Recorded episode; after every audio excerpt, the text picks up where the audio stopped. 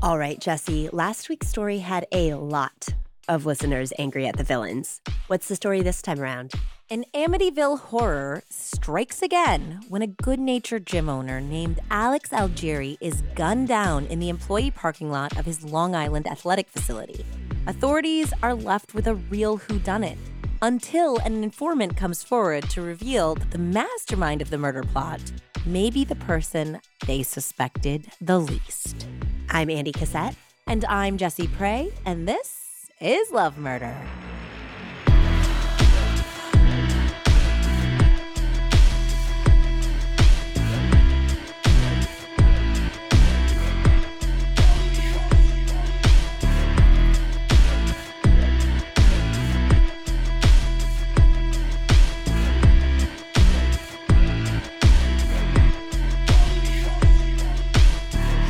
Hi, Andie. Hi, Jessie. Welcome back, everyone, to Love Murder, a podcast about sadness, badness, and love gone fatally wrong. You can find Love Murder on TikTok and Instagram at Love Murder Pod and on Facebook by searching Love Murder Podcast. If you are enjoying this show, pretty please love slash murder a five star rating on your podcast app, subscribe and review to help new people discover our show. Also, if you are interested in supporting our show more directly, please head on over to Patreon and find us where you can learn all about the different tiers of support and all of the fancy benefits you get, like hanging out with us on Zoom. Yay, which is so much fun. I can't wait to do that. We're actually, by the time this comes out, we'll probably be doing it very soon. Yeah.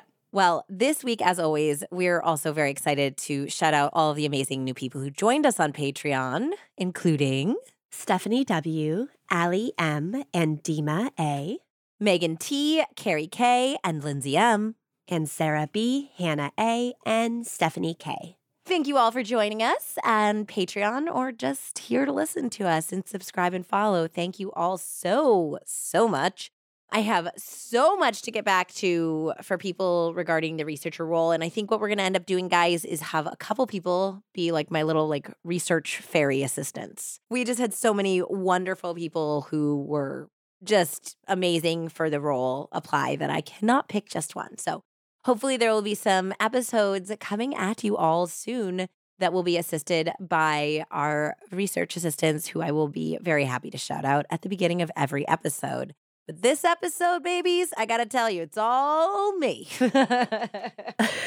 so I think we should just jump into it. Yes. Dolphin Fitness Club in Amityville, New York was still packed in the dark early evening hours of January 17th, 2001.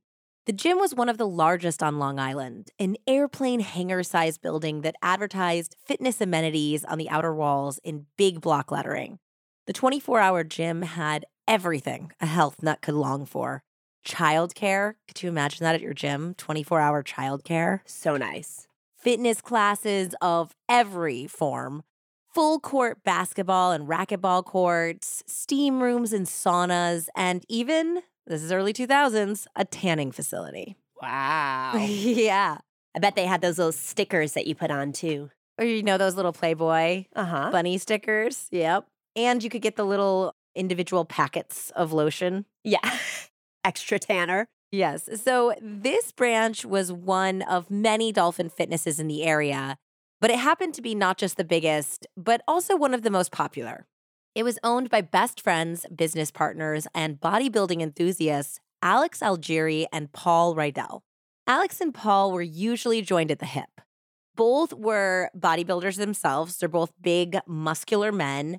Alex stretched to just about six feet tall, and Paul was a gigantic six foot, seven, almost 300 pound mountain of a man. Oh my goodness. Yes. They had bonded over a love of motorcycles and building muscles, and in 1998, they had made their dreams come true by opening this gym. Okay. Alex and Paul's hard work had paid off. The gym was very popular and very busy. And not just because it was January when people have resolutions and they get their buns in the gym, but in general, all of the time this place was popping because they had built a gym that was truly a community. Most of the core clientele were die-hard regulars, and many of those regulars had become close personal friends with Alex and Paul. The energy and bright gym lights radiated out into the cold, dark winter night. Inside, Alex was on duty.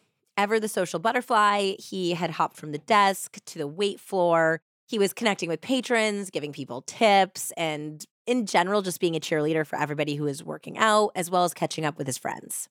An aerobics instructor interrupted him to ask about a heart pumping mix that he had recently played over the loudspeakers. She wanted to know essentially if she could borrow his CD, which had the very good workout music on it, for one of her aerobics classes. Okay. One of the shows that I watched mentioned that the particular song she was looking for was Ricky Martin's Livin' La Vida Loca. Stop. I mean, doesn't that immediately put you in a time and place? Yes. I mean, it gets the bodies moving. I get why that would be a great call for a spin class or an aerobics class. It was probably on Jock Jams number five. Oh, God, I love Jock Jams. It always gets me going in the morning. I try to sometimes with the kids in the morning if they're kind of lagging. I'm like, let's put on Jock Jams and have a dance party before you go to school. well, Alex, as usual, was very amenable. He cheerfully complied. He said, Yep, I've got it out in my car. I'll just pop out back and I'll grab it for you. So he ended up weaving his way through the treadmills and the stationary bikes, he eventually went out the back door into the employee parking lot where his black GMC Yukon SUV was parked. The night was bitterly cold. This was January 17th. So when this comes out, it will be exactly 23 years ago to the day. And he did not have a coat on, but he also did not think that he was going to be outside very long. He was just going to pop into his SUV, grab the CD, and then go back. He was wearing kind of like athletic clothes, like a, a tight fitting black athletic shirt and track pants. And he opened up his car door and he reached in and he went to his center console, which is where he kept his CDs. And at that point, he heard something behind him. There was an unfamiliar voice saying something that he couldn't quite make out, grabbing his attention. So he backed out of his car and he turned towards the voice, and he was immediately shot five times. Lead slugs ripped through Alex's neck and his upper body.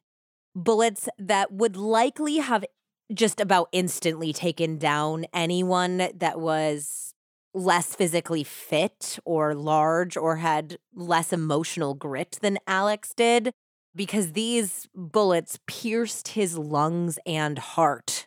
Mm-mm. But somehow Alex managed to have the wherewithal to get his body back inside the gym so that he could get help. How? I, I, have no idea, but he managed to stagger back in through the back door and actually enter the gym and the gym floor where he collapsed in front of his employees, his clients, and his friends. And the last thing that he said was, I've been shot. So they called 911 right away, obviously. And there was some confusion about what had happened. No one expects somebody to be shot in the back of their own business, especially a really nice guy like Alex. He was also an electrician. So some people thought that he said, I've been shocked. They thought maybe he was doing some electrical work out back and something had happened. But he was clearly bleeding and everything, wasn't he? Yeah, when but he was wearing a black shirt, so it wasn't completely apparent right away. And then people realized what was going on, and there were two people that were trained in CPR who immediately went to assist him. So when paramedics arrived on the scene, which was unbelievably fast, they got there very, very quickly. He still had a pulse when they rushed him to the hospital. But unfortunately, it had been very close up and the bullets were 38 caliber and he had been fatally struck quite a few times that even somebody who was so strong and so kind of heart could not survive this. And he passed away upon reaching the hospital. The athletic community who patronized the Dolphin were left stunned and scared. For if this could happen to Alex, it could happen to anyone. This was a man that did not seemingly have an enemy in the world, or at least one that they knew about. And the larger community of Amityville was left saddened and exhausted by another horrific event that occurred in this infamous town. Dolphin Fitness happened to be located only four blocks away from the Amityville Horror House. Ugh. Four blocks. And that is where six members of the DeFeo family had been murdered execution style as well in their own beds as they slept on November 13th, 1974. Was that a Friday? Do you remember? It was a Wednesday. That is even creepier. Something about that is even creepier. Yeah.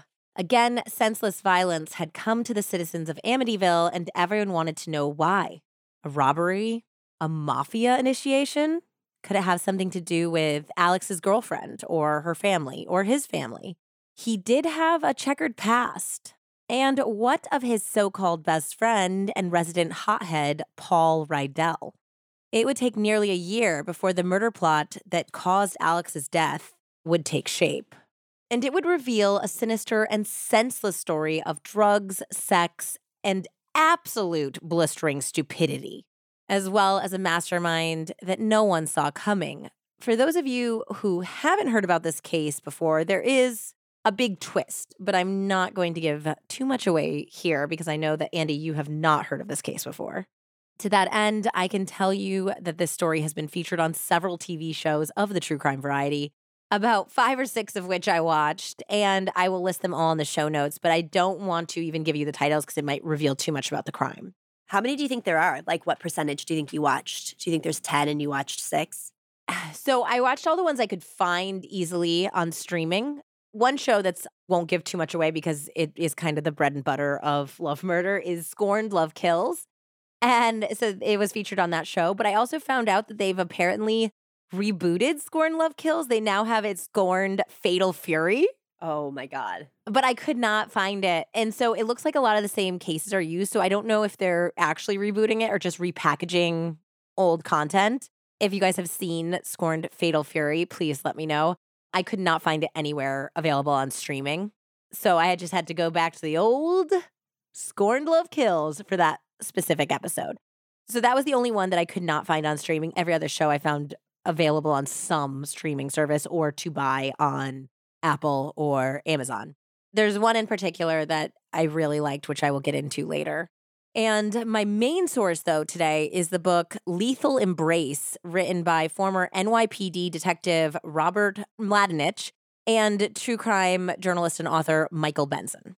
We are going to jump right back into where the investigation was taking place in Amityville, New York on this day, exactly 23 years ago. The police were immediately dispatched to the gym to question all of the clients. So they immediately shut the place down they did not think that the shooter was still in the gym, but they wanted to make sure that anyone who was there at the time was going to give a statement who could potentially be a witness or has something to do with the crime. So they made everyone stay. They started questioning everyone in the area. They started processing the crime scene, but unfortunately, there was very little physical evidence left behind. Only the bullets, four of which were still inside of Alex's body and one of which had passed through essentially, and they appeared to be 38 caliber slugs. An eyewitness who was walking her dog nearby said that she saw a white minivan peel out of the employee parking lot, driven by, quote, a pudgy white man directly after the shots were fired. So now they believe that that might have been the getaway vehicle for the shooter. So they believed that the killer or killers might have been waiting for Alex to exit the gym. When he approached his car, they got out of the white minivan, got behind him, said something to get his attention. And when he turned, they were essentially lying in wait so that they could get a very good shot off on him, which they did. At that point, they did have to rule out burglary. His car wasn't taken. His wallet was still on him. I think that there was some sort of cash still in the SUV. Obviously, this was a targeted attack. They considered whether this could be some sort of mafia or gang initiation, which does happen. I don't know if I've talked about this on a previous case, but when I was living in San Francisco, I dated a guy who owned some bars and restaurants. And he told me that right around the time we started seeing each other, one of his busboys had been shot and killed while taking the trash out in the alleyway behind the restaurant. And they discovered that it was a gang initiation. Ugh, that's so sad. It was just so senseless. It was just to get into the gang, you had to just kill someone, anyone. which was just horrible. And he felt terrible, obviously, about it. And I'm sure everyone involved in this case, other than the killers, did. So this does happen. And Amityville is only about 30 or so miles outside of New York City. It's not entirely impossible that this could happen. It definitely was targeted, and someone had wanted Alex dead, but they could not find any evidence, or there wasn't anyone talking on the streets that would say that that could be tied to this event at all. So, if somebody was targeting Alex, the question became who? Alex was 32 years old at the time of his murder, and it seemed like he was almost universally liked. Hmm. Alex was born on September 18th, 1968, in Deer Park, Long Island. He was the middle child of three. He had an older sister and a younger brother. His dad, Sal, was a brilliant engineer who was born and raised in Brooklyn before getting his master's degree and starting a family in Deer Park. Sal, his dad, and Alex were a lot in like in personality, but not so much in their interests, education, or vocation. Sal had a master's degree, while Alex did not have much interest in school at all besides sports.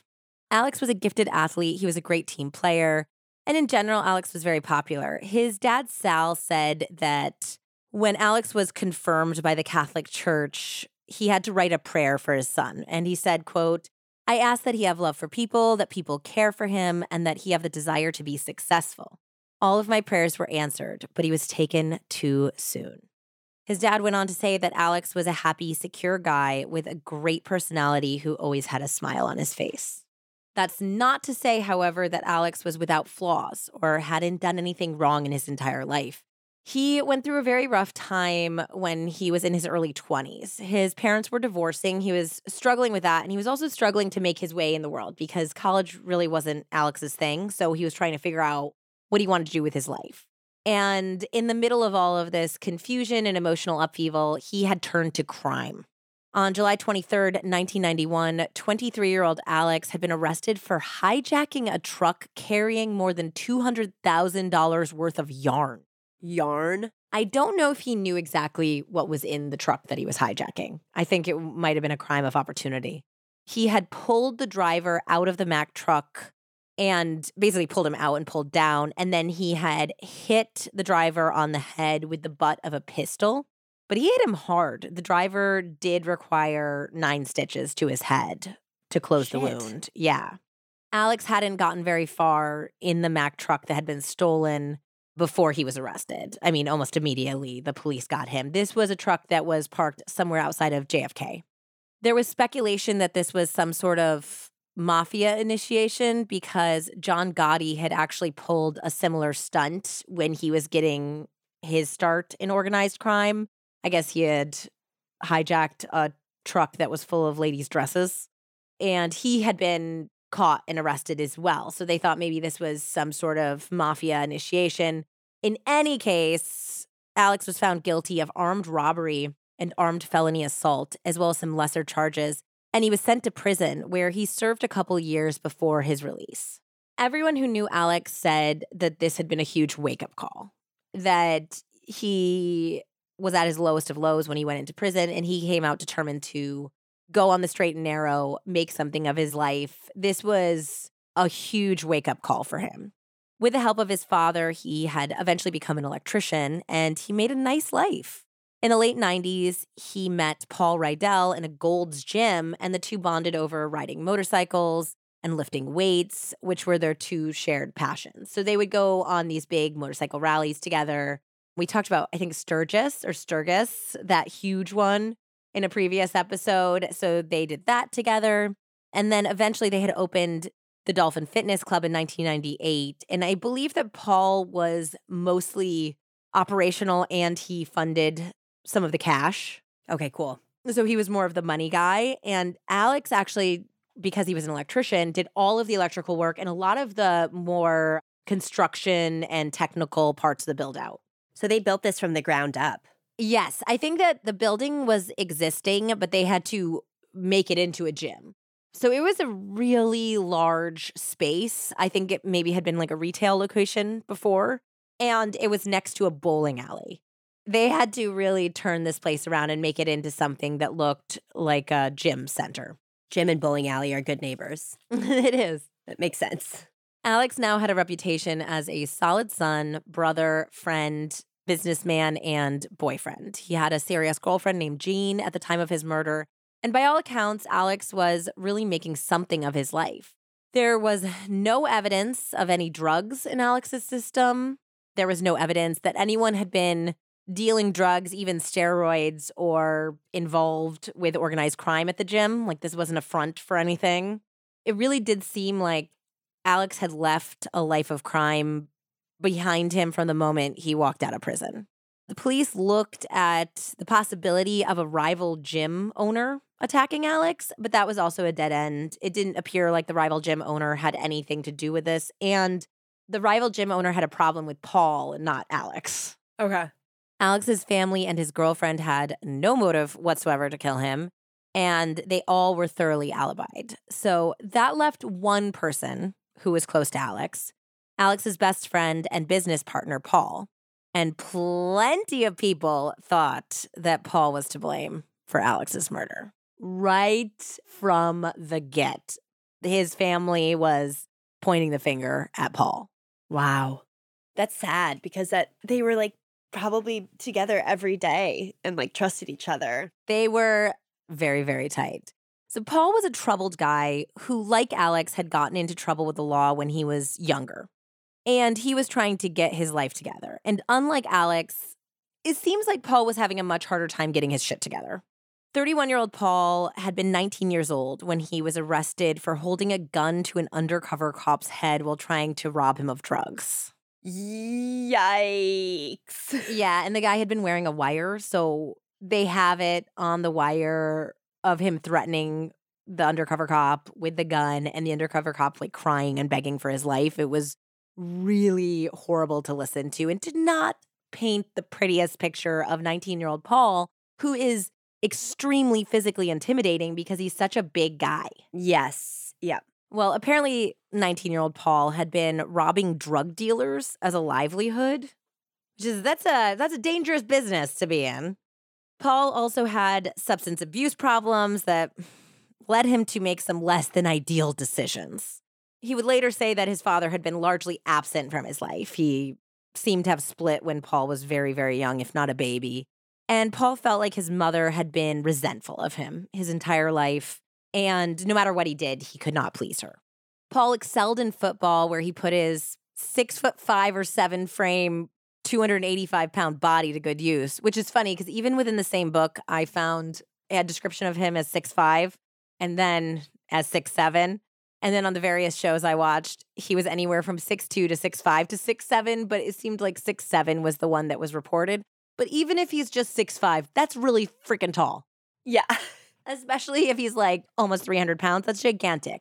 So he was a very good all American football player, and he had even been given a sports scholarship to USC, University of Southern California, which is the sort of athletic program that feeds directly into the NFL. But Paul never got a chance to see if he could make it in college football or the NFL because he suffered a career ending injury only, I think it was like his senior year or right before he was supposed to go to college. And then a year after that, he went to prison for six years for armed robbery. So I don't know if it was one of those things where he had this amazing opportunity, a full ride to USC. And then when the injury prevented him from doing that, he kind of just lost all hope. Yeah. When he got out of prison, he met Alex, who was roughly the same age and had gone through a similar experience. Alex's upbringing was much more loving, and his parents were together for years and years during his formative years. But Alex had also struggled with his parents getting divorced, no longer having a relationship. He had also made some mistakes, even though he was generally a good guy. So I think they bonded over having some similarities in their lives. The guys had become instant best friends and then had become more than business partners. They became business partners, but they seemed more like brothers. Yeah, I mean, going and doing Sturgis together is like a big deal. That's uh you're going to spend a lot of time with somebody and also think about how hard it is to start a business, especially like the one that they started that was so big with so many employees and so much renovations necessary. they were together a lot. Paul is on one of the shows that I watched, and he said for years, he and Alex were together for basically every minute of every day. Mm-hmm. Alex had opened the gym with Paul. He had stood by as best man when Paul married his wife Leanne in July of 1999. Alex was Paul's baby son's godfather. In 2000, however, their relationship had become strained. So this is about one year before the murder kind of. It's like six months to one year. This is when there started being problems in their friendship. Paul had anger management problems. He was verbally abusive and physically intimidating to his best friend and allegedly to his wife, Leanne, as well. They said that there wasn't ever any evidence that he was actually like beating people up, but he had thrown something at Alex once and he used his size to intimidate people in a way that was almost as scary as being hit, essentially. Yeah. If you're being threatened by someone who is huge, that's just as scary. Yes, exactly. And he was using hard drugs like crack cocaine, which doesn't make you any more reasonable or less aggressive. Due to his behavior, Paul and Leanne had separated, although Paul was seemingly trying to get her back at this point and the last straw for Alex had been that he had recently discovered that Paul was skimming from the gym's bank account. So he was stealing essentially from the gym and thusly Alex. So the former best friends had fought about him basically embezzling from the company. And Alex had basically said, I want out of the business because I don't like the way you're doing it. Paul had a lot of the control, I think, in the business. And he said, I just want out. I just want to take a payout and leave because this is, we can't continue doing this together. He had shared his concerns with his father and he had decided to just hang in there through January. He was going to get through January and then he was going to have a meeting with Paul to discuss how they could legally separate. Because January was the biggest month in the gym, it also happened to be when Dolphin Fitness charged annual clients. So even if they were regular clientele, not newbies, that was when their annual dues came up. So that was a big money month. And so Alex wanted to make sure that all of that money was in the account before he took his portion. According to people who are close to him, he was ready for a new challenge. So now they're thinking maybe Paul had killed his so called best friend to prevent him from leaving the business, to prevent him from getting the payout, or even I think they had some other shareholders and investors to prevent Alex from revealing to other people who were investors in the business that Paul was stealing. And clearly not fit to be running the. Yeah. They said that he was very highly functioning. I mean, I've never heard of a highly functioning crack cocaine user, but here we are, I guess. They said that he seemed to be still running the business okay. It was more that he was aggressive and unstable in his personal relationships. Okay. Yeah, every single person who was close to Alex felt very strongly that Paul had something to do with Alex's murder.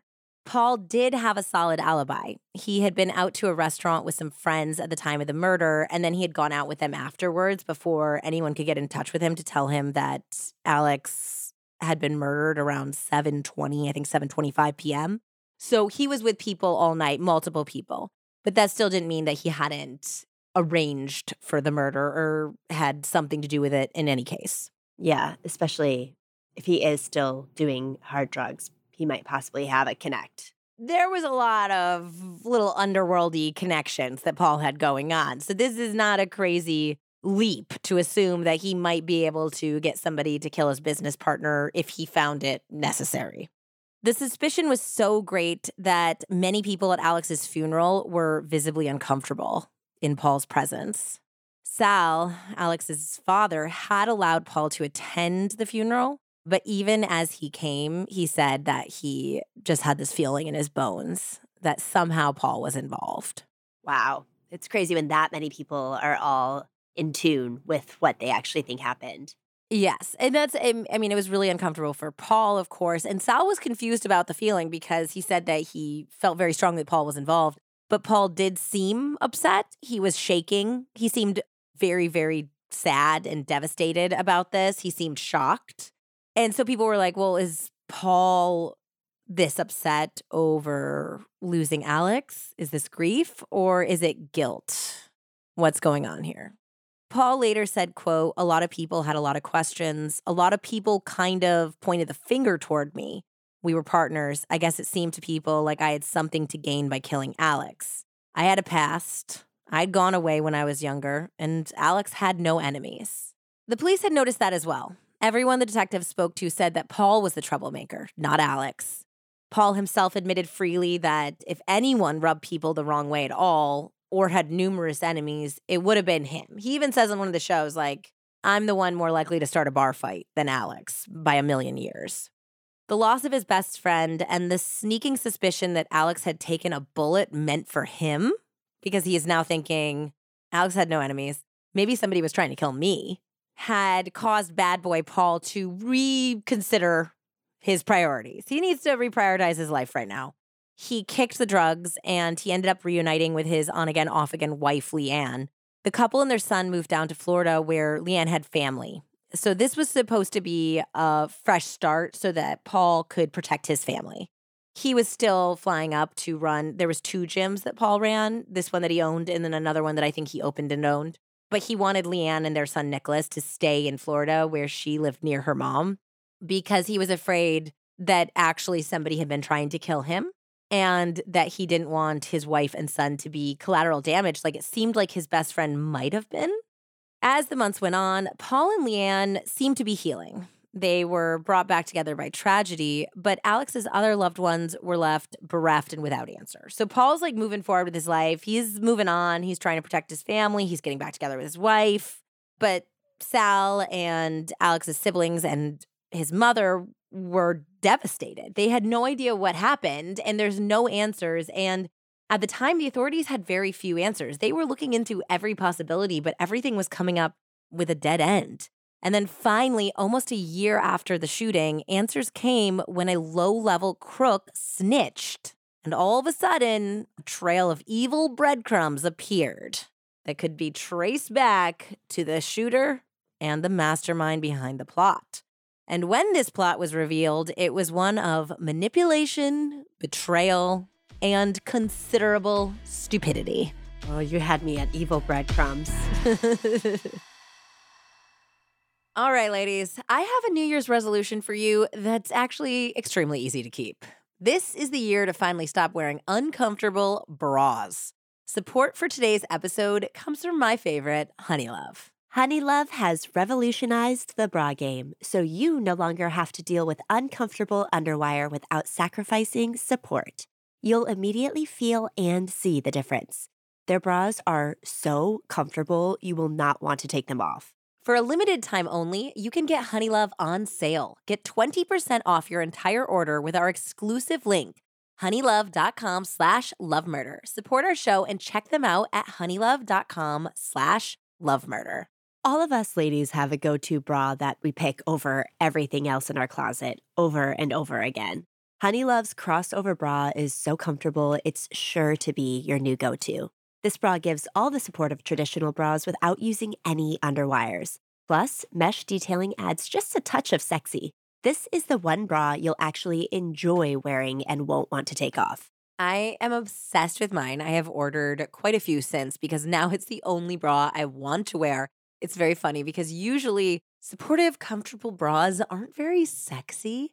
And last night I was changing and Nathaniel happened to be in the bedroom and he full on commented about it and how it looked on my body. And I was like, damn, all right, Honeylove. Thanks for this. Uh, I love their bras, but it doesn't stop there. Honeylove has more than just bras. They have incredible, comfortable shapewear, tanks, and leggings for everyday support. Yes, Honeylove's Legging 2.0 is another product that's making headwaves. They hold you in without that too tight, uncomfortable feeling and are compressive, cooling, and wonderful to wear. Whether your New Year's resolution is to get up and get active or spend more time just comfortably lounging and having some you time, these leggings are the go to for an everyday look or a workout at the gym. Treat yourself to the best bra and shapewear on the market and save 20% off at honeylove.com slash lovemurder. Use our exclusive link to get 20% off honeylove.com slash lovemurder. After you purchase, they'll ask you where you heard about them. And please, please, please support our show and tell them that Love Murder sent you.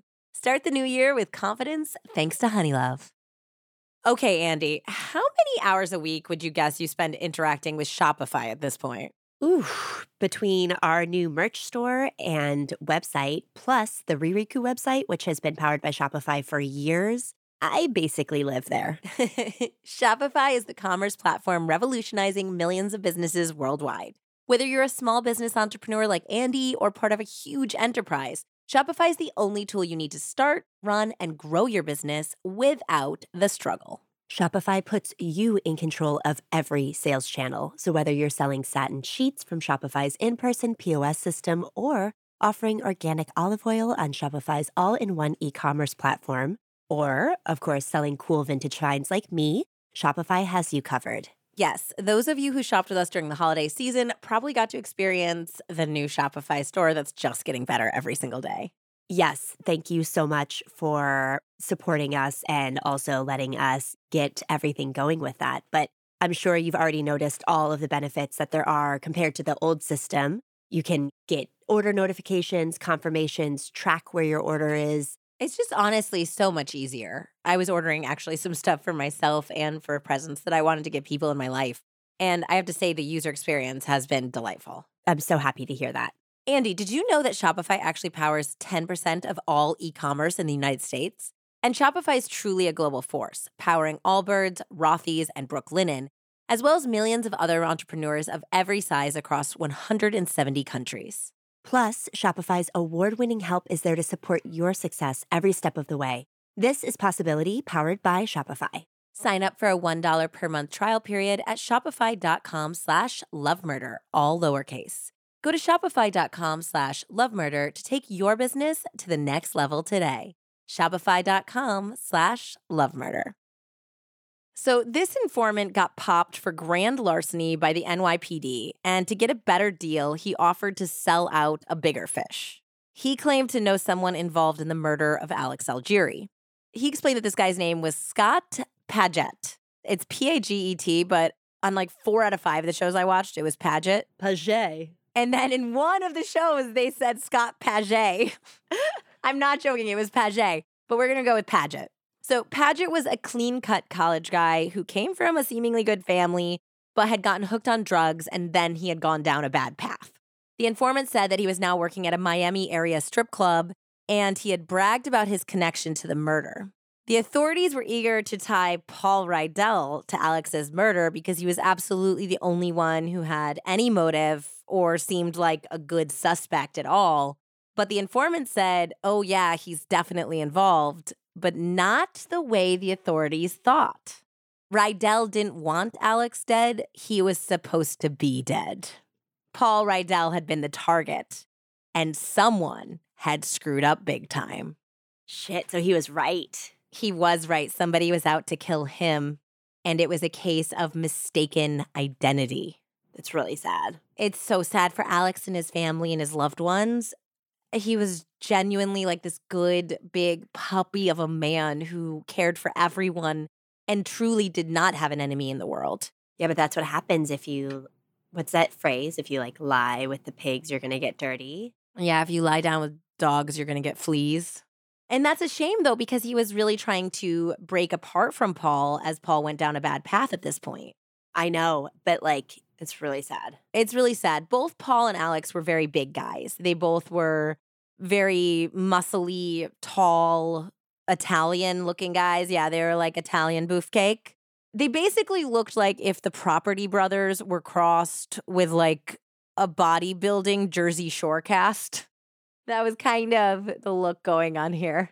Want to make that image go away. hey, it was it was a look for the era. So not only did they have a similar look, they also both drove the same black SUV and had Dolphin Fitness bumper stickers in the exact same place, like in the back window of their vehicles. Yeah, so they're twins. Yeah, and they usually tried to take separate shifts so that one owner was always at the gym at any point. And so they both used the same parking spot. It was basically like the owner's spot. And so when they switched shifts, they parked in the same place. Yeah, it's like impossible to differentiate. Yeah, and there was so there was some different accounts I heard about the night in question, whether or not Paul was supposed to be working. On one account, I, I read that Paul actually usually did the night shift always, and that Wednesday was the only night he did not do it. And this was a Wednesday night. But then I also read that he was supposed to be working that night and that Alex had actually taken his shift for him because essentially Paul was supposed to be trying to get together with his wife, Leanne, again. They were supposed to be reconciling and they were working towards getting not remarried. They were still married, but like they basically had just called off the divorce and they were getting back together. And one of the reasons for that was Paul's drug use. And when he went out with his buddies, he essentially told his wife he was going to work and then left to go out to dinner and then use drugs. He might have been supposed to have been there that night as well. So it just really was that Alex was in the wrong place at the wrong time. Now, this was a theory that obviously Paul had suspected, but also the police had already explored. So they kind of came to a similar conclusion at some point during this investigation. There seemed to be an endless line of people who had motive to want Paul dead. Paul had started a beef with a rival gym owner. Paul owed a bookie over $25,000. Paul smoked crack cocaine with some disreputable men who began to believe in a crack fueled paranoia that Paul was an informant for the police. Oh, this is all bad vibes. All bad vibes. Leanne had also talked to the police about receiving threatening messages in the mail. They had gotten something called a rat card, where it meant that people suspected him of ratting out. There was some other messages. One of their windows had been broken at some point. So she said that he wasn't involved with the police, but people thought he was, and that's bad enough. And even his own mother, I guess, believed that he was maybe working with the police somehow. Also, apparently, Paul had pissed off a rumored mobster or mafia man. This supposedly connected mafia guy had exposed himself to the poor girl who ran the tanning beds at the gym. Oh, This is what happened as it was described. please, please do tell. This poor girl who's just wiping down the tanning beds, putting the timers on, and handing out those little stickers. So, so you got a nice little white Playboy bunny And the little towel and the little towel. and the goggles. Don't forget the goggles. Very important, the goggles. Had prepped the booth for the guy.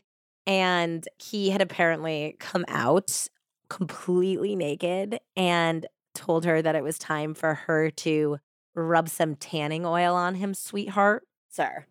I just can't think of a less sexy or more disgusting way to approach a woman who's just doing her job. Oh my God. I think she was pretty young too. I got the feeling that this was a teenager. She's scarred for life. Yeah, she was horrified. So she literally just dropped her jaw and ran for Paul because there's this giant man who has rumored mafia ties who is standing in his all together in front of her.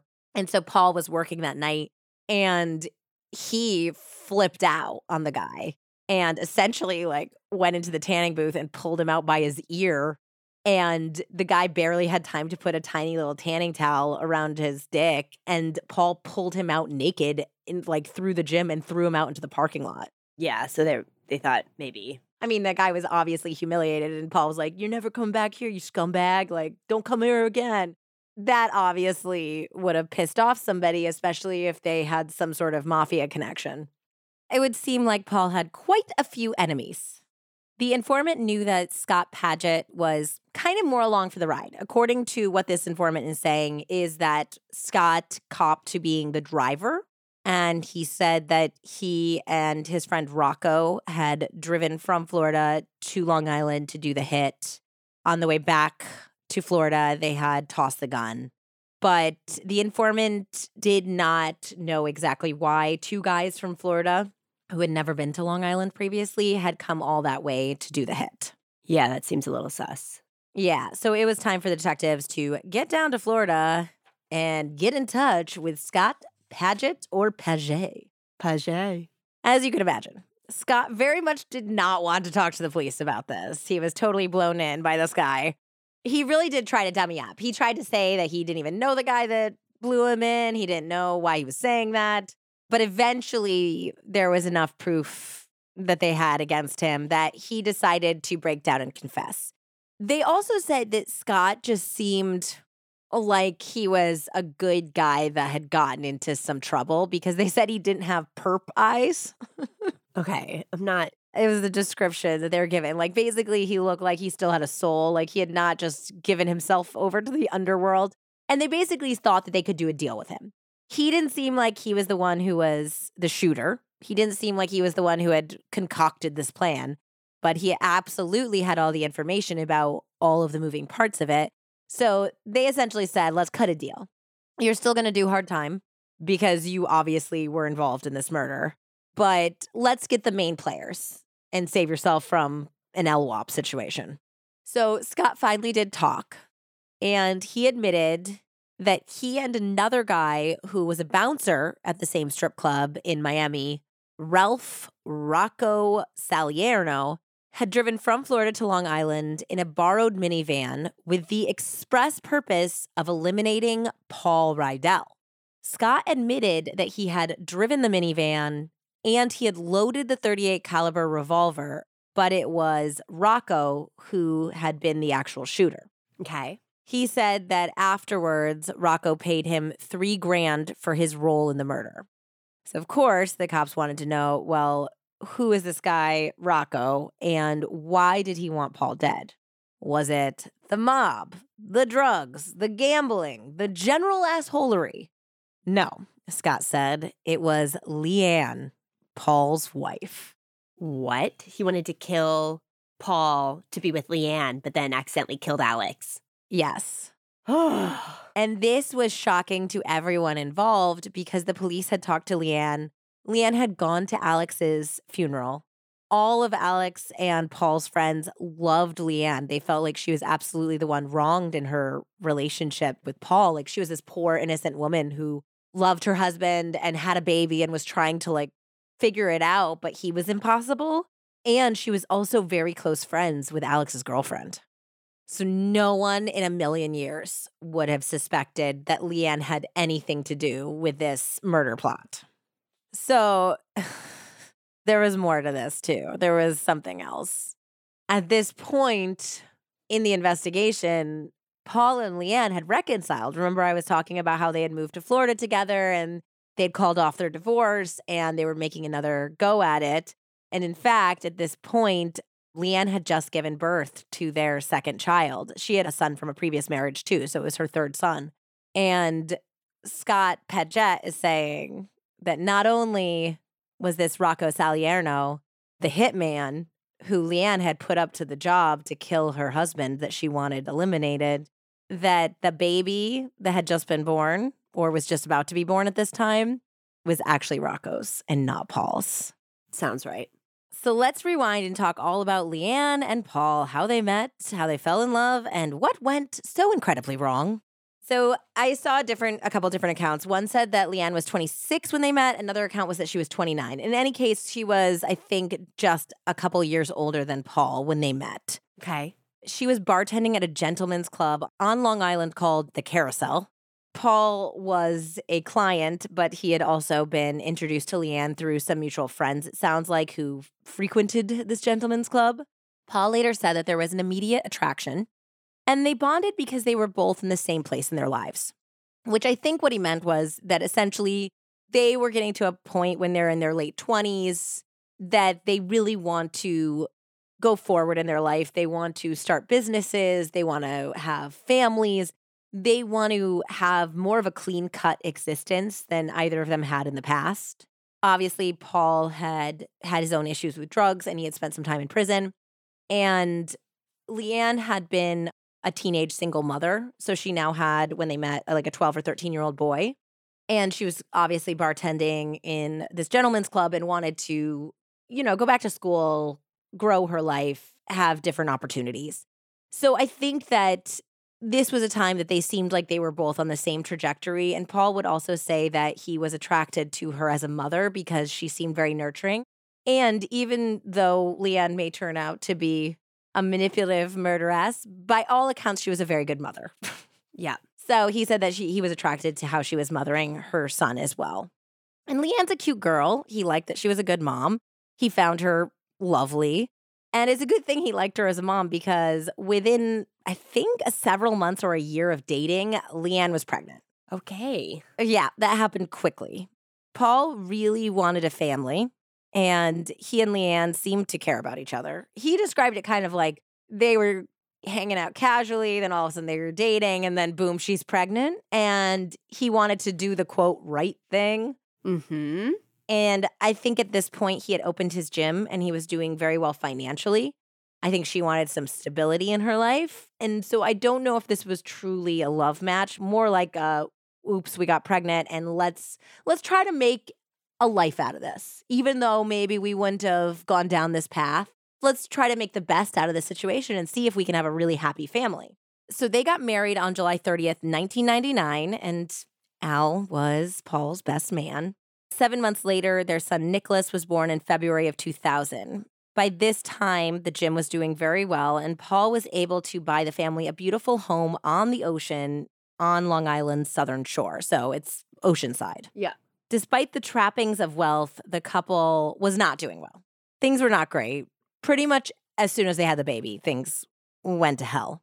Paul was addicted to crack cocaine and he would disappear for hours, if not nights at a time, just when Leanne needed him the most. She had a young teenage son in the home as well as a newborn baby and he was not showing up for her. And in fact, he was still, as he called it, euphemistically partying. He was out partying and staying out late when she needed. I was like, crack cocaine is a little bit more than just partying, brah.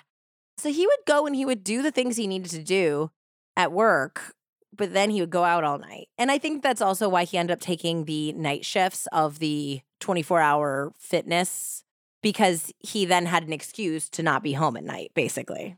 According to Leanne's teenage son, Christopher, when Paul was using drugs, he was verbally abusive, physically intimidating, and it was like borderline physically abusive, at least if if you're going on what teenage Christopher said. He said he had even threatened Leanne's father at some point and had tried to hit the man. There's a doctor on one of the shows that I watched that talks about the side effects of crack cocaine use, at least for your personality and it can make the user extremely irritable, paranoid, and it amplifies aggression. Yep. So, this is not a good fit for a home that has a newborn baby. Yeah, and someone who also has anger management issues. Anger management issues. And I can imagine that having a teenage or preteen stepson who doesn't have any respect for you because you're treating his mom like crap is also not a good fit for managing your temper. So, this was not a good time for anyone who was involved in this household. Leanne knew that Paul was a partier before she married him, but I think that she had optimistically believed that having a baby and having a very expensive and important business, as well as a new home and a mortgage, would focus him. It would have calmed him down and made him reprioritize his life. But obviously, that had not worked. Paul was completely off the rails. Paul later admitted of this tumultuous time that he was absolutely not an ideal husband. He maintains that he never laid a hand on his wife or her son or their son, but he does admit he was an asshole. He said he was frequently out all night with his buddies, and that was not what Leanne had signed up for. So she was reportedly, if you talk to people who knew Leanne, concerned about her children's safety, which I completely understand that.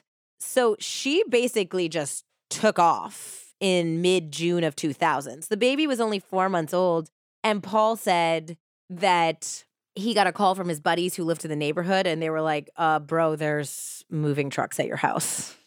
And so she, without warning, just loaded up all the furniture, $140,000 of his money and her kids, and pieced out to Florida, where she would move in with her mother and her mother's girlfriend. So her mother was named Pat, and Pat's longtime girlfriend was named Liz, and she called her Aunt Liz. Paul should have seen this coming, obviously, but he felt very blindsided by the whole thing. Now, according to Leanne's family, like her mother and essentially stepmother and her son, Paul was very angry and very threatening. Now, according to Christopher, he didn't feel like Paul was angry that Leanne had left him or had taken the baby. he was mad that she had taken $140,000 of his money. Yeah. So they said that he was like making harassing phone calls, he was threatening them. And Christopher was under the impression that it was because he wanted the money back and he didn't care about Leanne or Nicholas. Now, if you ask Paul, he said, I was, of course, I was upset, but I was upset about my son being taken from me because he was only four months old and she just absconded to somewhere in Florida. He didn't know where she was and he didn't know when he was going to see his baby again. So, in either case, Paul was very upset about this. So, he later said that this was kind of a rock bottom moment for him where he realized he needed to clean up his act because he didn't want to parent his son from 2,000 miles away. And his own father had left when he was basically a baby, so he wasn't going to do that to his child. So Leanne was given temporary custody of the baby while the divorce was getting going. And Paul's visitation was contingent upon attending parenting classes and undergoing regular drug tests, which he totally did. He was very compliant with that. He stopped drugs at that time. And he ended up consulting with a divorce attorney, not because he wanted a divorce. He still wanted to try to give his family another shot because he was well aware that he had screwed it up. But the reason why he went to the divorce attorney is he wanted to see if it didn't work out, how he could get his son back or how he could be more present in his son's life. And his divorce attorney is on a lot of the shows too, almost all of them. And he said, Well, you're in luck because under New York state law, the child can't be removed for more than 50 miles of where the established residence is. So they had established a residence together on Long Island, and she had just kind of absconded with the child to Florida, which is a no no for the laws. She had not established a residence in another state that Paul had allowed she had just left. And she also did not have a job. She didn't have any reason to be in Florida other than she wanted away from Paul. And her parents, right? Yeah, her mother and Liz lived in Florida, but her father still lived on Long Island. So her father's up north. And so his argument is that he has ties to the business. He had two gyms at this point. They own a house there. This is where they had been living until she just took off.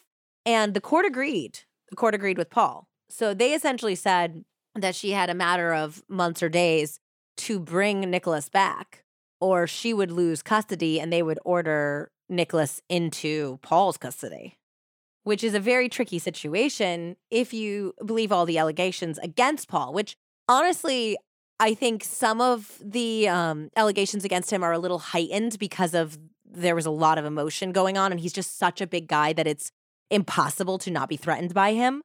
I don't think there was any ever allegations that he was actually physically violent, but I mean, he's just a big guy. But then, I mean, he says it enough himself that, like, yeah, he wasn't a good dad. He wasn't, he shouldn't have had full custody of his son by any stretch of imagination. Well, he is still using drugs, obviously. But now he's going to parenting classes. He's getting drug tested regularly. He's on the straight and narrow, and he also had childcare. He had daycares in his gyms. So there was like a built in daycare. He had the child's room and toys and everything that the kid could want. So he's saying, if worse comes to worse and I have to have full custody because she wants to live in Florida, I would rather have that and have him with me 100% of the time than never see my son. Yep. So that's what he's fighting about with Leanne. And Leanne was extremely pissed off about this. She wanted to start a whole new life in Florida, and she did not want to have to be pulled back to New York State. Uh, earlier that year, when she had first arrived in Florida, Leanne and her de facto stepmother, her mom's girlfriend, had been introduced to a real tough guy named Ralph Salerno, who also went by the aliases Rocco and Randy. Rocco and Randy? Yeah. So he uses his given name is Ralph. And then he used Rocco. And it seems like most of the people in the story knew him by Rocco, but he had another alias as Randy. So he stuck with those R names there's many versions of the story about how these two got together. One version is that immediately upon arriving in Florida, Leanne felt that Paul was never going to give up and that he was never going to let her off the hook and let her just be happy and take his money and raise his kid and have nothing to do with it. Which I think maybe she kind of assumed that he would because he had so little influence in baby Nicholas's life when they were there. But when he started getting a divorce attorney and calling her and saying he wanted to see his son, she was getting upset about that. And Leanne's stepmother, let's say Liz, apparently had some sort of mafia connections. She'd been raised in Brooklyn around people who were involved with the mafia. And so she started asking around in Florida to see if there was anyone who could take care of a problem. And apparently, she met this guy who was previously from the New York area at the gym. And through this chain of people, ended up with Ralph Salerno. So Leanne and her mother maintained that when they first met Ralph, they didn't want him to kill Paul. They just wanted him to rough Paul up a little bit, to teach him a lesson, to say, you know, back off the, the divorce, back off the custody, let Leanne live in Florida. That's the message that they wanted Ralph Salerno to deliver. I feel like that's not normally the message when you say take care of someone. yeah, exactly. What happens later is Pat, the mom, and Liz, the girlfriend, end up breaking up. And Pat, the mom, maintains that this was never part of the plan. They never wanted Paul to die. But Liz, the girlfriend, says that it was discussed killing him. So they they have different stories about what the intended outcome was.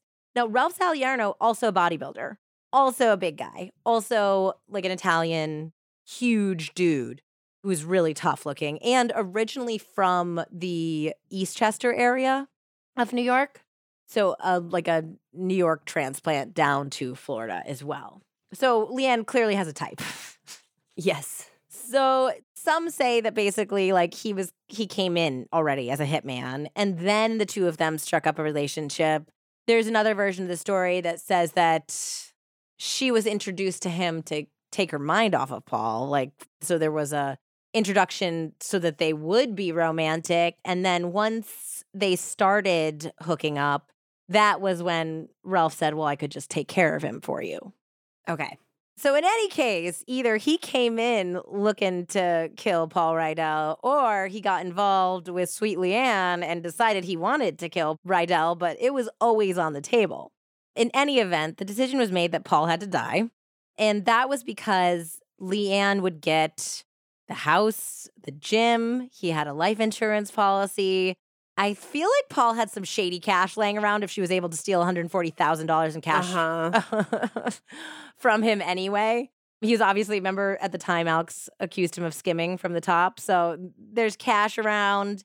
She would also have full custody of Nicholas, and she would get to start a new life with Ralph. So a friend of Ralph said that he was aware of these conversations. Ralph had actually asked him to be the driver, the Scott Paget role. And he said, absolutely not. But he knew exactly what was going on. And what Ralph slash Rocco was supposed to be getting from this was $100,000 in cash. Okay. And basically starting a life with Leanne. They were going to sell their portion of the gym or sell the gym. They were going to sell the house and they were going to buy a new house together and they would get married.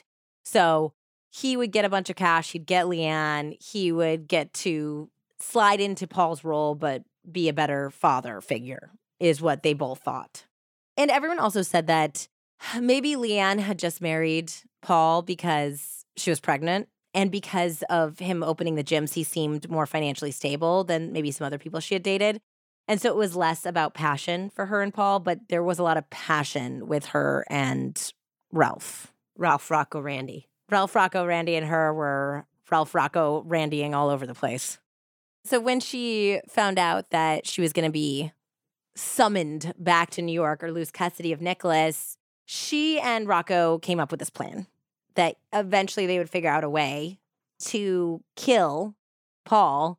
But there was a court order that demanded that she return herself or at least Nicholas to New York no later than the end of October of 2000. So at this point, if you're Paul, he's thinking, thank God she has to bring my son back. And so she moves back. And I think she either moved back in with her dad or moved back into like a rental house near where her dad lived with his new wife, her stepmother, her other stepmother, her other stepmother. And divorce proceedings were set to begin on November 21st, 2000. So she moves back at the end of October with the baby. And then a month later, Paul's attorney got to the courthouse early to have the first hearing in their divorce. And he said that he was shocked when Paul walked in holding Nicholas, holding the baby. And right behind him was Leanne with the baby carriage. And they are looking very much like a happy little family. And Paul said, We're calling off the divorce. So can you withdraw whatever you need to withdraw because I don't want the divorce anymore. We're getting our family back together. So Paul doesn't know any of this business with Rocco, obviously. Of course not. Is Leanne already pregnant? No, she's not pregnant yet. So she's now back on Long Island and she's saying, let's give it another shot. She needs him to call off the divorce because the divorce can't be finalized before he's murdered. No. Because then she won't get all the stuff. So Paul's divorce attorney essentially tells him, don't do this. Just postpone it. Like, don't take it totally off the books. Don't completely withdraw your petition to end this marriage. Yeah, because they see this stuff all the time. They do. So they're like, oh gosh, you know, you're going to come back to me in a week and be like, let's start the process again. And it's going to be so much more expensive and so much harder to like refile all of this versus let's just postpone it. And he's like, nope, withdraw the petition. Let's do this. This is my family. It's back together. He was off drugs. He was ready for Leanne. He was ready to be a good dad at this point. Meanwhile, this is all just a stall tactic. He would later say on my favorite version of this story was on Who the Bleep Did I Marry? Because Paul did Who the Bleep Did I Marry? Okay. He said, while they're getting back together and she's living with him again during this period, she is going out to the street and making payphone calls. And so he was like, Who are you calling that you can't talk to in our house? And she's like, My mom, you know, my mom's not really a big fan of you. I'm trying to break it in gently that we are giving our marriage another try and that I'm living with you. So I got to like go to the payphone and call her. So she is still working up this murder scheme. Well, he thinks they are reconnecting and he's already withdrawn his petition to divorce her. So savage. It's so savage. So they managed to muddle through the holidays together. Obviously, Leanne was not feeling it. She's just pretending. And it was on January 17th that she had given her lover and her lover's friend, Scott Paget, a map essentially to Dolphin Fitness, as well as a photo of her husband so that they could come up and murder him. And unfortunately for everyone involved in this, except for Paul, they got the wrong guy. So, of course, after this happens, Leanne had realized that Ralph Rocco had killed the wrong guy. According to a friend of Ralph's who was with him when they discovered they had killed Alex and not Paul, Leanne was beside herself. She was so angry. That's your baby daddy that shot the wrong guy. Actually, she wasn't at in January, she was not yet pregnant. So this is the craziest thing to me. So that's on her that she got pregnant with him She after got pregnant he shot the wrong guy. after he shot the wrong guy. It's like, babe, what are you doing? Apparently, when him and Scott were coming back, they were like, oh, yeah, we did it. Oh, oh, we killed that bastard. And what Alex could not make out, which, which was, I guess I'm like more supposing he couldn't make it out because he turned, was he said, hi, Paul, and then he shot him. But he was talking to Alex. yeah. Yeah. And so he, all the way back to Florida, they thought that they were They were like high fiving each other in the car, drinking Mountain Dew. Yeah, they were little Billy Big Balls over here who had just killed the bad, abusive husband of Ralph Rocco's lover. And then when they went over to like this friend's house, apparently, they were looking online and they said that gym owner Alex Algeri had been murdered. So Leanne was allegedly, now she denies all this. She denies that she had any part of this. But allegedly, according to people who were present and who would later testify, she was very upset. She called Rocco names and she's like, How am I supposed to look in his girlfriend's eyes? How am I supposed to go to this funeral and look at his parents and pretend like I don't know anything about this or I didn't have something to do with this? Like, she was upset about this. Well, yeah, she should be. Yeah. Paul later says on the Who the Bleep Did I Marry that he always thought it was funny that she didn't cry at the funeral. She was a generally emotional person, but yet she wasn't crying there. But Leanne was nothing if not opportunistic. She used Alex's death to convince Paul that obviously he had been the intended target of the attack and that they had to get to Florida. And yes, his divorce attorney even said when he was going through the papers to refile them because essentially in his own files because they were calling off the divorce, he saw something very strange. When she was still fighting, having to come back to New York State, she said that she needed to stay in Florida because she had heard rumors that Paul was going to be the target of a mafia hit. She said that before her lover killed Alex Algeri. Oh so she was trying to pave the way to start that conversation to make it seem like Paul had enemies for when it did happen. It would seem like it had nothing to do with her, her bad marriage, because think about all the people I even told you about that potentially wanted Paul dead. Yeah. So she was already laying the groundwork. So when this happens, she goes, There's no way, Paul. There's no way that they were trying to kill Alex. No way. They were coming for you, and you know it. And he was scared to death that she was right. And he, I mean, she was right. She knew. she knew because it was her. Exactly. So he did say, Yes, absolutely. Let's get a house down in Florida. I'm going to try to stay with you as much as I can, but I have to run my businesses up here. So, with his unsuspecting permission, she established residency in Florida on February 1st, 2001. Now, he thinks he's just doing what he can to keep his family safe, but the law says that if, with Paul's blessing, they together establish residency in a different state for at least six months, then the baby it cannot be compelled to go back to New York because he also established that residency with her for six months. And that's where the baby lives now. It's been six months. So he thinks that they're back on the mend and that they're a family again. And he's making it work. I mean, he is doing some crazy every week flights in order to run his business and be there for his family. And she, every chance she can get, especially when he's out of town, is back together with her lover who botched the hit. They even considered trying to kill him while he was down in Florida with her, too, and it just didn't work out. The opportunity didn't really work out. So, exactly like six months and like one day after she had technically established residency, while he's in New York, she files for divorce. Wow. So shady. She knew the laws. She was just biding her time and staying with him until she could make sure that she never had to come back. Now, she's going to get less stuff because he's not murdered, but it's better than jail time. And it looks like she's gotten away with it.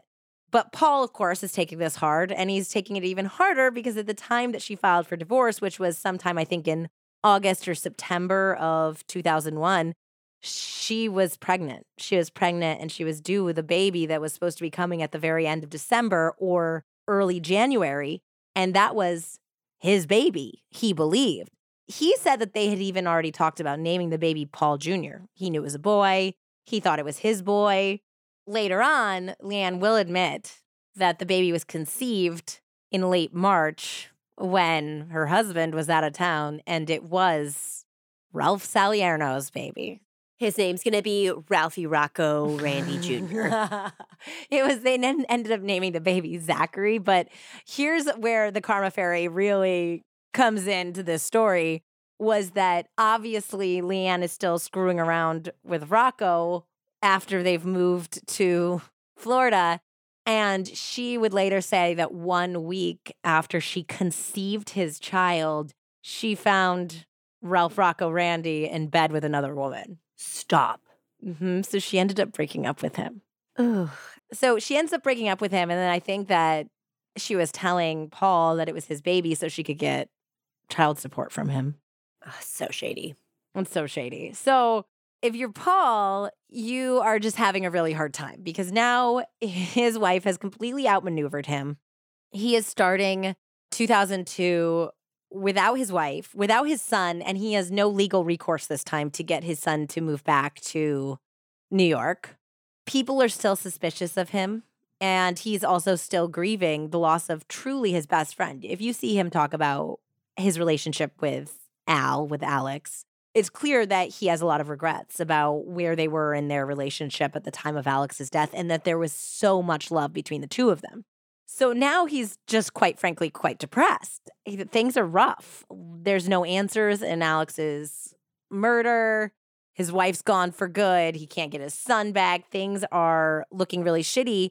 And then also, Leanne is giving birth to the child he thinks is his own son, and she won't tell him what's going on. So Leanne ended up having the baby on Christmas Eve 2001, December 24th. And he found out through some friends that she was in labor. He didn't know where she was because she didn't want him to know where she was. So he said that he was calling hospitals in the area to where they lived, trying to find out what was going on with his wife and his baby.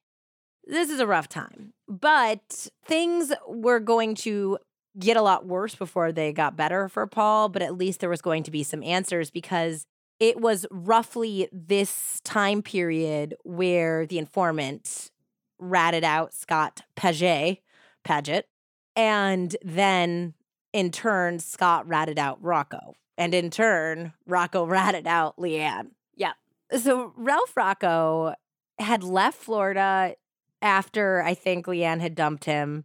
He ended up actually in New York again, where he was arrested in Westchester for a gun violation in the summer. And then he had been picked up at his father's house in Eastchester in spring of 2002. So this is early spring after Scott has ratted him out. His son was probably three months old, I think, at this time. And they picked him up for the first degree murder of Alex Algeri. Now, Ralph initially tried to say that it was all bullshit until he saw the confession from Scott. And then he sang like a canary himself. In fact, the investigators say that he was a lot easier not to crack than they thought he was going to be. Really? Yeah, he kind of opened up a lot and spilled the beans. And he admitted that everything Scott said was true, basically, only he tried to play it off like it was Scott's idea somehow to get money and that Scott was the shooter and he was not. But of course, the authorities did not believe that. He also did initially, in his first confession, try to say that Leanne hadn't expressly instructed him to kill Paul. Like, kind of, he's like, well, you know, I knew that there was some money and I knew because of Leanne generally what this guy did. He did try, it seemed like, to not implicate his baby mama. But later on, he full on admitted that she'd been part of the plot, providing him with a photo of Paul, the address of his particular Dolphin Fitness because it was kind of like one of those things where you're part of a franchise. So there was, I think, in the tens different like Dolphin Fitnesses on Long Island at this time. Whoa, really? Yeah, it was a franchise. So that was one thing that Paul later says. He's like, she tried to say she wasn't part of this. She would never want the father of her child dead. He's like, how else would he know which Dolphin Fitness to go to? Yeah. And basically, Rocco told the cops that she was the one who was pushing for this. Also, she had given him pictures of his car. How would they also know how to pull into the employee parking lot and where the door was? Apparently, there a map had been drawn too with the shape of the club. So Ralph was arrested, and sometime after this, so was Leanne. Poor Paul was told that Leanne's third son was not his baby, not by Leanne, not even by one tender hearted police officer or anything. He found this out in his front lawn by a news reporter shouting at him. Oh my God. This poor guy's just trying to get on with his day, and there's a bunch of news reporters on his lawn, and they're going, Hey, how do you feel about your wife getting pregnant with the man who killed your best friend? And he's like, What? What are you talking about? And they're like, Rocco, Ralph, Randy, Salerno. He knocked up your wife. That's not your baby. And he's like, What? That's ruthless. That is the worst Maury Povich outcome I have ever heard. It is not your baby, and instead the seed of the man who killed your best friend and implicated you in the murder. And I'm going to tell you right on your front lawn. With the cameras in his face. Oh, that poor man. His divorce attorney was on, I think it was the Who the Bleep Did I Marry? He described finding out that way that it was like being hit in the face with a hundred pound dumbbell. Yeah, I'd say worse. Yeah. The police had both Ralph and Scott's confessions, though Ralph slash Rocco's defense attorneys later tried to have it thrown out. They did not successfully get it thrown out, but they would later argue that it was coerced. They also found the murder weapon after Scott led them to a creek where he had dumped it on their way back to Florida. And they found it, but it was a little too rusty to be able to do ballistics to match exactly the bullets because they could not test fire it because it had been in the water too long. But it was Scott positively identified it and said that was the murder weapon. They also had the testimony of Mark Paglianti, who was one of the friends who said that Leanne was absolutely part of this plan and had overheard her telling Rocco to kill her ex and also telling him what kind of reward he would get if he did so. For some reason, they give him a pseudonym in the book and they call him Big Balls, which is really funny because I used that as a euphemism earlier or a fake nickname er, earlier. And that's probably why it was in my head in the book Lethal Embrace. So, yeah, Paglianti would go on to testify that he was present when Leanne essentially ordered the hit. In February of 2004, three years after Alex Algeri was tragically killed, Leanne and Ralph's joint trial began. And this was a very strange trial. I do not know if they do this anymore. It was called a double jury trial, meaning that there was one trial for the co defendants, but there was one jury that was supposed to decide Leanne's fate, and there was a separate jury that would determine Ralph Rocco's fate, essentially. And I guess that they used to do this because it would be more efficient and it would cost the taxpayers less money to have it all happen at one time. But it sounds like it was a real pain in the butt because there were certain things that the juries couldn't hear about the other co defendant because it is their constitutional right not to have their co defendant somehow make them look guilty.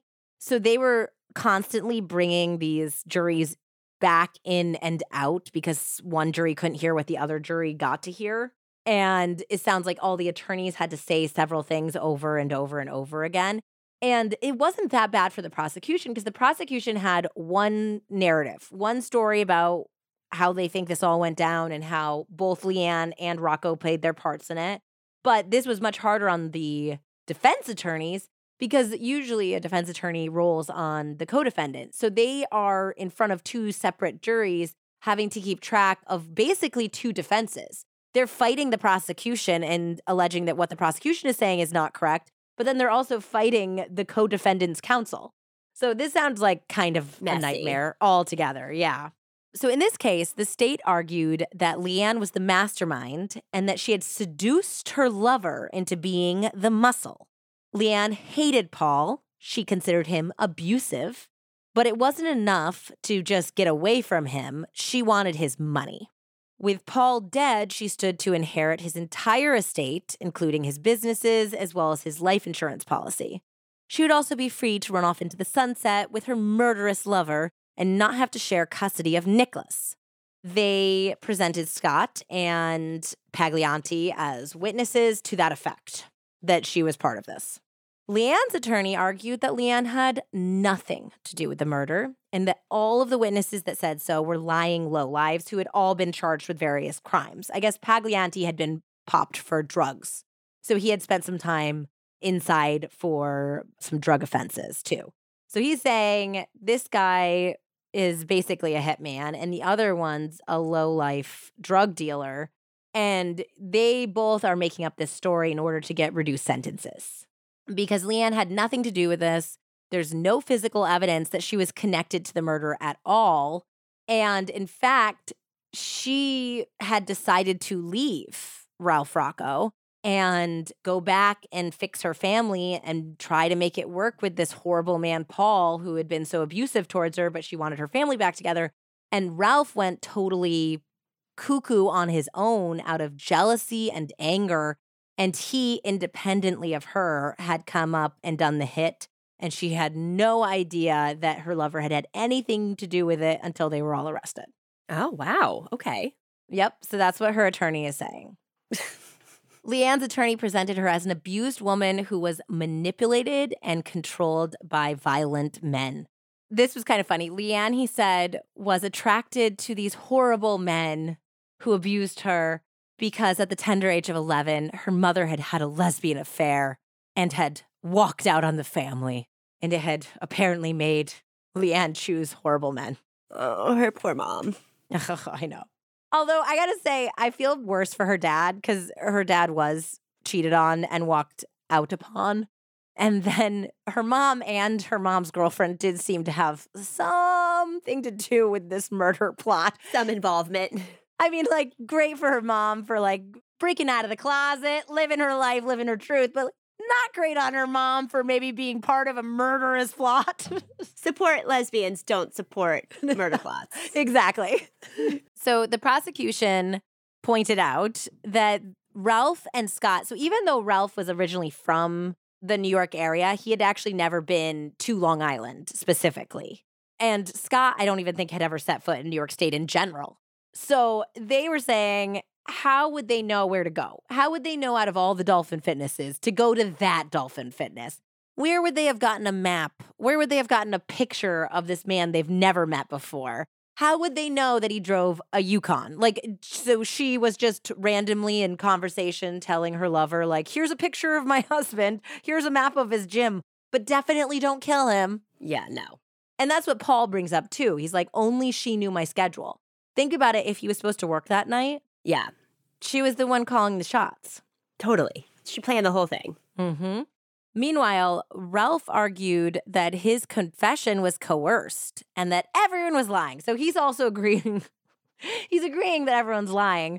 Only he's saying, but I didn't do it either. And he says, I can prove it because I have a witness that will testify to my whereabouts on that exact evening. The witness was a 27 year old exotic dancer who took the stand and claimed that the very night in question, she and Ralphie Rocco Randy were getting Randy on their first date. She said that this first date lasted from 4:30 in the afternoon to 5:30 in the morning. Wow. He picked her up from where she worked apparently. They went out to dinner, they went out to a club, they went out dancing, and then they went home and knocked boots for quite a few hours. She said that it, it was a good date and they really hit it off because they ended up dating for over a year after that. And why she knew for sure that this was on January 17th was because it was their anniversary. There's like 35 different state witnesses that say where Ralph Rocco was. So she's the only one that is completely uncorroborated in this situation. We think she might have got her dates mixed up. Yeah, so I do not think that the jury took that very seriously. After five weeks of testimony, both juries were sent out to deliberate. So Ralph's jury came in hot. They only deliberated for four hours and they came back with a Guilty. guilty verdict and he was LWOPed. So he remains in prison to this day. I believe he has unsuccessfully tried to appeal. It seems very likely that he will end his days in prison. Yeah. Poor Ralphie Rocco Randy. hmm Leanne's jury took considerably longer to come to a verdict. They were deliberating for four full days versus Ralph's four hours. Wow. Yeah. So, given that, what do you think her jury said? I think guilty still. They did say guilty. They did say guilty, but this was a hard one. There was a lot of debates. I think that there was a couple standouts that really had a hard time believing that she was an active part of this. Her defense attorney was very convincing. And so they recommended a more lenient sentence than Rocco Ralphie Randy's. And she ended up getting 27 years to life. So she has the possibility of parole. She was supposed to have her earliest parole date in 2027, which would be coming up. Except for I read this Cinemaholic article by Sunak Sengupta that came out in May of 2023. Uh huh. And he wrote in it that he could not seemingly find where she was still in prison because she was supposed to be in the Bedford Hills facility and that he believed presumably she was released on parole. So I asked Heather, who's our assistant, to look into it. And she looked in the Bedford Hills Correctional Facility number with her inmate number. It does not appear that she's there. She also looked up her name and her maiden name. So I don't know if it seems like Leanne may have gotten out early for some reason. And I would not be surprised if she's going by a different name because she wrote a prisoner and or her new husband wrote a prisoner and she has a new married name. Wow. That's just my wild speculation. So we do not know. It seems like Leanne may be already out. Wow. Okay. Yes. Scott Paget or Paget got 15 years to life and he has since been released as well. He had pleaded guilty to second degree murder. As for Paul, it is abundantly clear. He's on almost all of the shows because, gosh, there's so many of them. There's like a Snapped, Killer Couples. There's a show called Finally Caught. Scorned Love Kills, Who the Bleep Did I Marry? Another show called Pretty Dangerous. There's even a British show about this on Sky TV. It's very clear that he has definitely overcome his crack smoking days. He is just, he's gained weight. He looks like this cuddly, sweet, like big old teddy bear. He said to the authors of Lethal Embrace that he has given up his bodybuilding days and now he just eats devil dogs on the couch with his son and lets his love handles grow. He's very sweet. When Leanne was arrested, Paul was given emergency custody of their son Nicholas, and the father and son duo have thrived together. It's very clear how much he loves his son. Paul has since remarried, and they have added a little sister to the mix. So he now has a daughter. Cute. Yeah, there's a picture of them on the Who the Bleep Did I Marry? It's very cute. He has expanded Dolphin Fitness and renamed it. Paul bought the bowling alley next door and expanded the athletic facility into a gym called Big Al's Big Al's in honor of his friend. in honor of his best friend. So now it's Big Al's gym. Oh. In 2015, he was featured in a Long Island Business News article where Paul revealed that they currently had, this is back in 2015, 9,000 active gym members.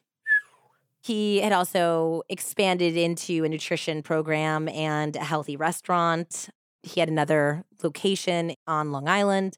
However, I did try to look into this. It seems like based on some Google and Yelp searches that I did, the place might be closed. The Amityville location, at least, might be closed. Yeah, I mean, COVID was hard too for gyms and stuff. Mm, very hard, especially I could imagine that the overhead was very high because this was a gigantic facility. You said the article was 2019. 2015 was the article that I read. So hopefully, Paul and his family are doing well out there and on to bigger and better things. And last but certainly not least, let's remember that this story is really about Alex. Alex gets lost in all of this because he wasn't the intended target. This was just a big hearted man who had overcome his past, who was doing all the right things, who loved deeply, and whose life was ended all too soon because of stupidity and greed. Let's pour one out for Alex. Absolutely. In conclusion, it's great to be tight with your best friend and even to go into business with them or start a podcast. But Andie, I don't think it's the best idea for us to be total twinsies as far as how we look, dress, what cars we re- drive, and parking in the same parking spot, especially if one of us had many enemies and the other did not. Yeah, don't forget the bumper sticker. The bumper sticker in the exact same place. Yeah, and let's just all steer clear, staying on the car theme of crack cocaine. Yeah, crack is whack. Crack is whack, folks. And as always, trust your gut when it comes to love so no one gets mistakenly murdered. Love y'all. Bye. Bye.